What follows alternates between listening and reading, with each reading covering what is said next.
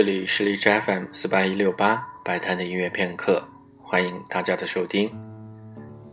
再过一会儿就要进入二零二零年了，在这里感谢正在收听节目的各位对我的支持。马上就要到来的二零二零年是贝多芬的诞辰二百五十周年，所以在明年的古典音乐界可以预见到将有大部分以贝多芬为主题的音乐会以及唱片的发行。比如 d g 公司就启动了关于贝多芬新全集的发行计划，所以在今年也就是二零一九年最后的一点时间里，我将为大家播放的是贝多芬的第四交响曲的第二乐章。祝愿大家在新的一年里健康快乐。